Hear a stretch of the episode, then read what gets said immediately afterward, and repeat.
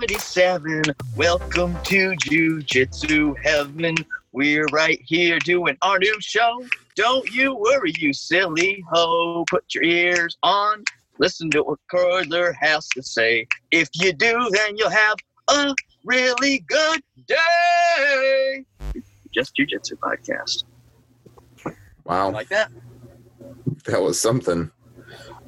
Yeah, I paid uh, I paid Randy Newman uh, to to write that for us. The guy from uh, You Got a Friend in Me. And he Oh made that. wow. Yeah. We we invested that kind of money into that song, and that's all we got. Yeah, well, he said he said I can write you a song, and that will be twenty thousand dollars. I can perform it, and that'll be a hundred thousand. I said, listen, I got the performance. I like I don't need you. I don't need you for that. I just need your your expertise to create something. So he did that. So we dropped 20 20,000 on that. Damn. Yeah. Now we have to pay it off within two weeks. So I figure we just Okay. split it down the middle, and Sure. I like that right. those those executive decisions were discussed. I appreciate that. you know sometimes you just have to take initiative. I guess so. Better better forgiveness and permission, right? That's right. All right. Well, you know what? Today we're gonna do. We're gonna we're gonna spend. Gonna do a weird thing and spend most of this podcast talking about jujitsu. Uh, last week, we we had some uh, some people point out the fact that our podcast is called Just Jujitsu, and as our good friend Brian Johnson uh, mentioned on Facebook, we spent about 20 to 25 minutes talking about a hawk story and It, was more like closer to it felt closer to 40 45 minutes out of a 50 minute show. no i think it was only 30 like 35 minutes so it, but it felt like 45 minutes out of like a 35 minute show Yeah, it did. well so this episode now i'm not saying people didn't learn a lot from that hawk I'm sure they did. I'm sure they did. Yeah a lot of people i think it was an allegory for the the average person's journey through jiu-jitsu is, is what i was trying to do there. Uh, but today today we're gonna we're gonna just spend some time on a singular topic and that topic is mount. Okay. now we I want to say maybe episode 56 eh, in in the high 50s low 60s we did an episode on i think control and like being like maintaining control. So it was kind of there's a little bit of overlap but this one i wanted to focus specifically on mount. And when i was thinking about doing this topic the reason i thought about oh let's do this topic is i i haven't even thought about doing one on mount because I, I think it's easily overlooked because it's something that's so dominant. It's like oh well what do i have to know about mount? Like once i'm on mount i've, I've got the world is my my oyster. I can do anything i want when i'm in mount. Mount isn't the end game. There's a lot more to do once you get to that point. Actually i saw this Gracie Barra article and they had they had their their three keys to mount and i was curious I was curious on your thoughts to to what well, basically how they broke it down. They had the first priority is maintaining position. Second attack the collar or neck to get their arms up and allow you to get a higher mount position and then three they said have a good arm arm lock slash choke combo attack what are your thoughts on that that formula for a good Yeah. basic mount game when when I teach mount, I I, I break it down a little bit more. You know, I I, I talk about the the idea of how the opponent is going to escape, because um, usually what happens, and this is very common in lower belts and in, in whites and blues, and sometimes even in purple belts, um, they you know. Let's say that they it's the first time that they've achieved mount on somebody that's their level or higher, right? Um, for whatever reason, and I think it's a very common thing. Um, for whatever reason, whenever the the lower rank or the beginner or the the less experienced person finally does mount, you know, somebody who is their level or somebody who challenges them, or um, somebody who is just better than they are, they, they just manage to get them out. Um, they tend to panic a little bit. Even though they're in, in, in the second most dominant position in jiu-jitsu, they, they, they panic because they've never been there. And they feel like, hey, I have this great opportunity to do some damage finally. But I know that this opportunity is very, very small because my opponent is good and they're going to escape. So usually, what happens is when people that are lower belts mount, they they end up going into this frenzy of attacks because they don't think that they can maintain the mount. And mm-hmm. and what happens there is when you when you go into this frenzy and you are just throwing out attacks you tend to cut corners you tend to get a little bit sloppy you tend to um, just try to yank an arm or go for a choke that's not there because you feel like hey this is my one shot to, to, to do this. And and then what happens is if you're fighting somebody who's better than you and you finally get to a good dominant position that would be like the equivalent of like you know blowing your wad. Like you get there and and you just throw something stupid and and and hope it works. And instead of controlling. You see that the appropriate approach should be to get to mount. It's a dominant position. Act like you're dominant and start controlling the opponent and then dictating how you want to submit them. Most people are just trying to get something before they lose the position. That's the mentality, you know, and that's not a healthy, healthy one. So you are uh, that first point that they made was kind of spot on in that maintaining the position and almost to add to that, it would be like maintain the, the position and just keep like a cool head, like be like like relax, take a minute, get there, and just yeah. see. Yeah, and and and and and yes, we're, we're getting to essentially the same point. Um, I do, like I said, I I focus more on how the opponent is going to escape. You know, there's only a few ways out of mount, and overarching ways, right? There's only you know four four styles of getting out of mount, and and there's a number of variations for each style, but but realistically, there's only four styles. So as long as you know what they are, you can start eliminating their ability to escape with with a few grips, a few positionings, and a couple of key angles. You know, I teach to to achieve those first. So once once we achieve the necessary grips to eliminate most of their escape or their escape routes, um, then it becomes a matter of how to attack, which is, I think, where they said, you know, secure the neck to bring the arms up. Um, I don't think it's quite that simple because it would imply that you absolutely need to attack their neck in order to get their arms to come up, and, and that's not true. Um, although it does hold true quite often. Um, it's just not always true. Um, Which would make sense if you're looking for just like like, hey, here's your basic mount improvements. Sure. This is right. an easy thing. Do this. Yeah. Yeah, it's a, it's a fairly 101 combo, you know, attack method. Um, but anyways, the the big problem with that transition of controlling to initiating some sort of threat, whether it's a collar grip, an arm, whatever the case may be, is that um, people more often than not can't really or are not taught to do it well, and that is to maintain control while you set up the attack. You know, so a lot of people feel like if you put the hooks right in, in mount and you're crushing the opponent, well, as soon as you tell them to attack, the first thing that comes off is the hooks. So then like you're losing your control in order to attack. And that inherently creates weaknesses in your mount attacks. So uh, you mentioned you mentioned uh, a minute ago there are four type about four types of basic escapes. What are those four types? So you have you have mount escapes where you're doing a, a traditional trap and roll style where you're essentially trapping the limb hugging the opponent whatever the case may be and rolling to one side or the other over your shoulder bridging essentially. You can shrimp out and those are the the two most common ones. But then you can get into uh, bump pushes where you do hip pushes and you create space between your opponent and your hips. And then you can go really, really old school and start talking about like escaping out of underneath the bottom, like going under the legs and stuff. Um, a lot of people don't do that anymore because it's outdated and and is and, and quite honest, a little bit archaic in that you're escaping in the worst possible way out of mount. Yeah, this seems really dangerous.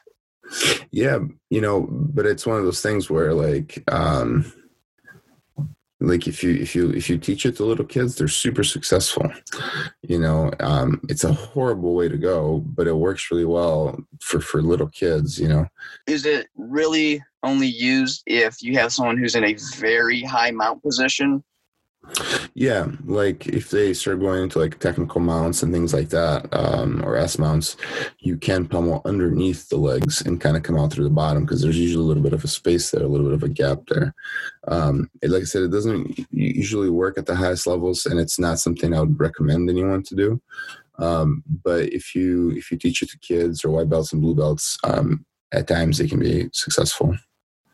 Are, you said it doesn't work at the high levels. Are there are there any examples? Can you think of like, do you sometimes see a high level guy do something like that, or is it just it's not even attempted at that level? Um, no, you do see it from time to time, and and when they do do it, they tend to be successful. Um, but it's very situational.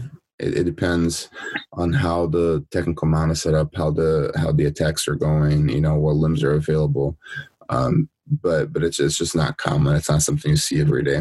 Now, if we're looking at the, you brought up the four different, the four standard escapes people use. If we look at the first one, which was the, uh, was it the, you say the bump and roll? Or the bump in, yeah, uh, like yeah, trap the, arm. Roll. Yeah, yeah. What is uh, what? What's the best way for people to to counter something like that? And I guess before we say how to counter it, if anyone's not exactly sure, what we're saying is the person bumps, they raise their hip up, that causes the person in mount to then fall uh, forward or towards their head and place their arms down on the mat as support. And then that person on bottom wraps one of those arms and then rolls to that to that side of the trapped arm and then ends up in guard. Right. Um, or any variant of it, right? Um, well, bumping when the opponent bumps to, to, to a trap and roll and things like that, um, there there's a few things you can do to stop it. First is head control. If your opponent can't look at the direction he's trying to bump, he won't be able to roll you that direction. So let's say you're trying to roll to your right, and I make sure that you're looking left. You'll you'll never bump right. It just won't work. And what's your primary method of controlling their head? Um, it can be anything. Really, it truly can be anything.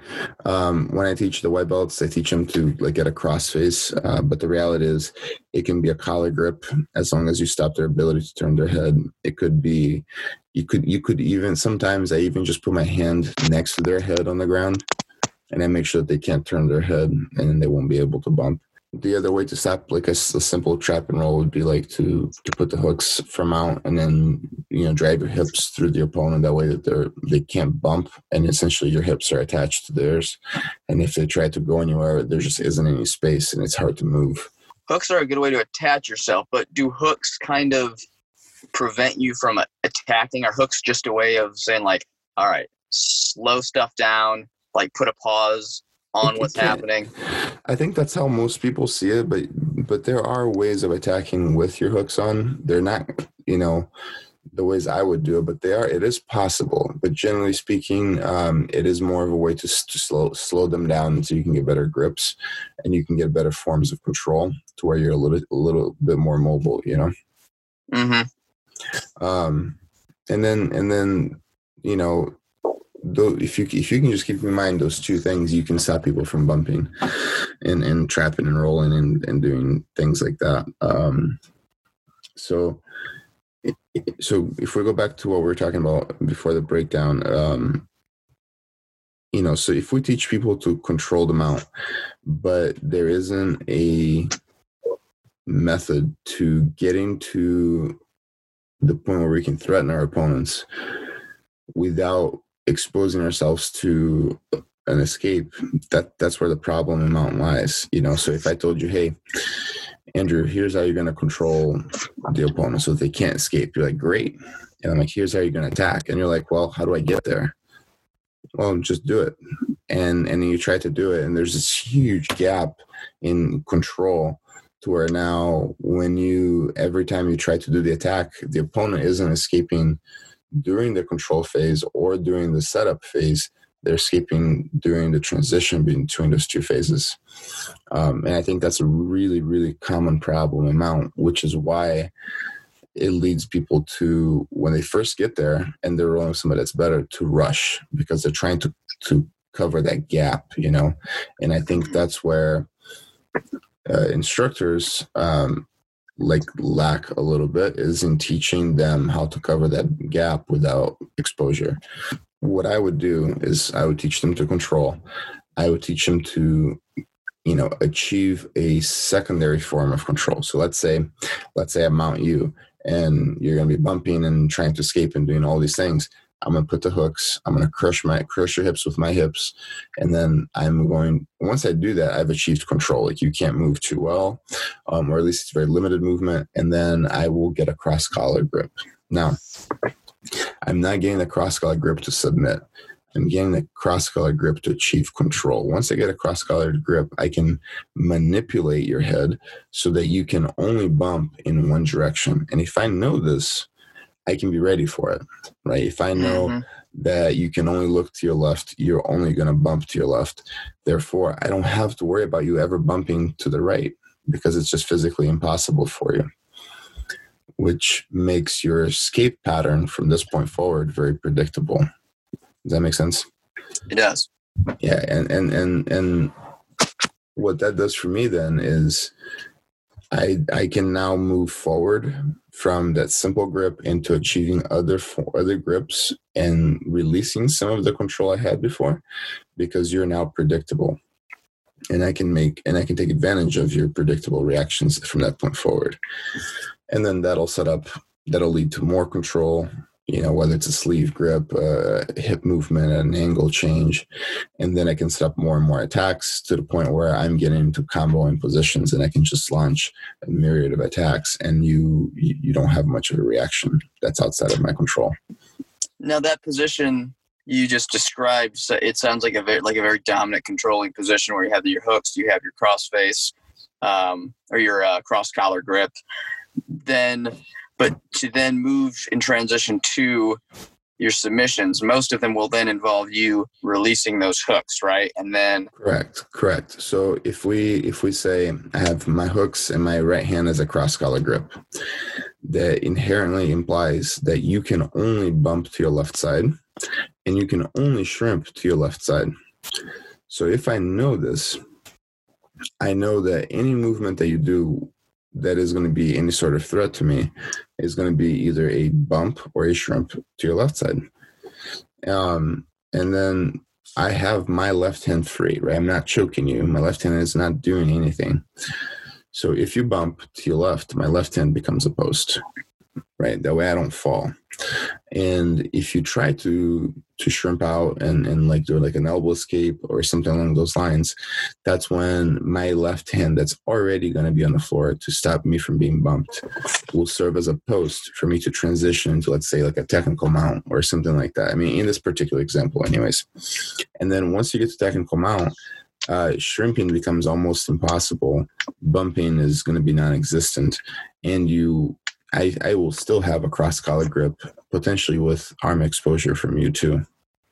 And it just makes makes life more complicated now. One thing that I've noticed with getting hooks in from that position is if it's someone who's larger than me, it I, I feel like I'm not as stable because I'll get the hooks and I can try to keep their hips down and like straighten out and put my hips down to keep their hips on the mat, but they still can usually they, they can bump from side to side and that means I have to have my arms out from side to side to catch and like kind of stabilize as they they buck to one side or the other. So that keeps me usually, if I have my hooks in, from being able to utilize my hands in other ways. Do you see what I'm saying? Yeah, but I think I think you're uh, you're looking at the dilemma wrong, right? You're looking at if I put the hooks and they bump side to side, I'm going to fall. Therefore, I need to catch myself. Fair. And I'm proposing that you look at it as if you have a cross collar grip, they can only bump to one side. Therefore, you can only fall to one side. and then it just becomes a matter of how can you bridge that gap so that you don't fall um, well you'll still have a free hand right and that free hand can serve as a post so then all of a sudden instead of using your hands to simply stay you can use your hands to advance and not have any exposed weaknesses as you're doing these different things, you have uh, you can get your grips in. I'm sorry, you can get your hooks in. Then if you transition to standard just mount position, what other key factors once you get to that state? If you say I'm going to be battling from mount right now, what things are you doing to stabilize yourself from that position if you're not utilizing hooks? Well, I, am a huge proponent in the gi. I'm a huge proponent of cross collar grips from mount because they create a, a very, very, very, very predictable pattern of behaviors by your opponent that you can take advantage of from wrist locks to arm bars to chokes to um, how they can escape to everything. Like you can essentially dictate the entire movement from that point forward. Um, you're you're talking a lot about you're, you're emphasizing a cross collar grip. So yeah, will you will you explain? Yeah, yeah. Will you explain how exactly you're using that here, where you get your cross collar grip and you're using basically your forearm to do what? So so so that's that's where the misconception lies. I'm actually not using my forearm. So um, a lot of people, when they say, "Oh, you know, get a cross collar grip and use it to control your opponent's head," they they get the grip and they they immediately smash their forearm across their jaw and their face and try to pin their head to the ground. But but the reality is, and, and I'm sure you felt it rolling with me, like you can achieve a cross collar grip, and then you can essentially do a wrist curl and transfer your weight to your wrist to where you're you can deliver huge amounts of pressure to the person's neck. And while the pressure itself doesn't really do anything, right? I mean, you're not going to choke somebody out with just wrist pressure on their neck. It is painful enough and uncomfortable enough that it causes them to react to it, whether it's to turn on their side, to pull the wrist down, to bump. And in that, little do they know they're already reacting to the system, right? Where it's a that pattern of behavior that's very predictable. Um, well, along those lines, with that wrist pressure on their neck, it still prevents their ability to turn their head to the side of the of the grip, which means that they cannot bump to that side. They're they're they're escaping. Their escape routes are all going to be left sided or, or right sided, depending on which side my grip is on controlling the head is huge. I mean, in nogi, I would tell you to cross face. I would tell you to hug the head, use your shoulder to cross face their to cross face them to where they can't turn their head, and then you're you're essentially in the same spot in nogi. We got the cross collar grip. Then, if we hop back to we're in mount, you're utilizing cross collar grip, and then what else are we doing? So then, at that point, we're looking to transition into attacking. Right. Once you once you've achieved lower body control with your hooks, then upper body control, and you transferred, you, you transitioned to now a more top control heavy, you know, um, upper body top control heavy, then you can start looking to attack from there. And yes, what about what about uh, before we're attacking? What are you doing with your lower body once you're you've moved to that position. So so right. So once I get the the, the cross collar grip or the, the upper body control, uh, what is my lower body doing? Well, the the answer to that really is it it depends. Um, it depends on um, how I want to attack. You know, if I'm going to do an armbar, my uh, lower body is going to be positioned slightly different than if I'm looking to do, let's say, like a rolling triangle. You know, if I want to do an omoplata, it's going to look a little bit different than if I want to do a kimura. So, um, my lower body has to account in in a way that benefits my pattern of attack. And now what my pattern of attack is, it depends on the on the opponent and what they're giving me. You said it depends on what they're giving you. That would that would bring us to another point of when you're in top mount, causing your opponent, making them uncomfortable, doing things that cause them to react in a way that gives you stuff. What kind of stuff are you you doing to make them like give well, let's use the back to the Barra recommendations. They had the three, and the third one was they said have a choke arm lock arm lock combo. You don't have to have that, but I think what they're getting at is maybe similar to what you're saying, and they're have some type of choke arm lock. That to me that means have some type of like way to bait to initiate some response that allows you to respond to then respond with a proportionate effective submission. Absolutely. I mean the armbar cross collar choke is a super common super super common fundamental combo attack you know to defend an armbar you got to pull your arms in you pull your arms in, you're susceptible for a choke. Therefore, you end up getting into this vicious cycle of if my arms are in, I'm getting choked. If I extend my arms to defend the choke, I'm getting armbarred. Um, absolutely, that's that's 100% fair.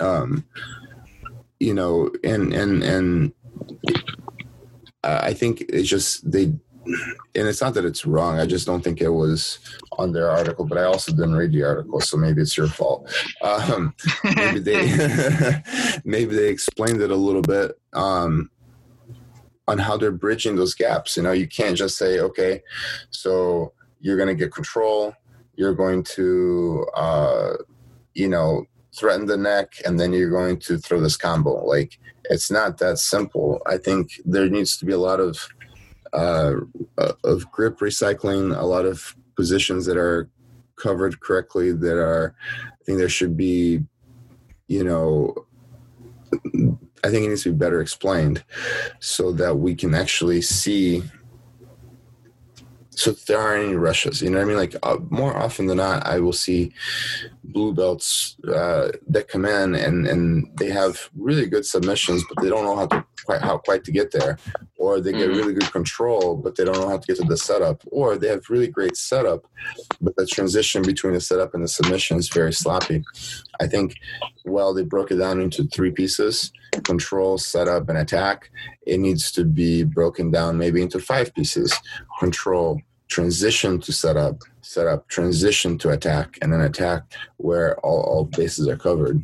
All right so you have your five tips now do you want to maybe start should we start a beef with Gracie Barra? Say that their three tips are garbage. Is that is no. that what you're proposing? No, no. I think um, I think they meant to explain it that way. But if they're trying to keep it one on one, I think it's easier to say three and say control, set up, submit because it's easier. It's more marketable. Um, and and anybody can learn a three step idea so I, I don't know that they're wrong. I just know I just don't think that was well explained. And well, it, in to their credit, it, was it was just an article about like, hey, here are a few tips for for mount. So like, you're not going to get into like right super in depth stuff. Right. So and I don't I also, know why you're coming. I also didn't read said article. I mean, to me, you, you could be making all this up. I could be, yeah. But yeah.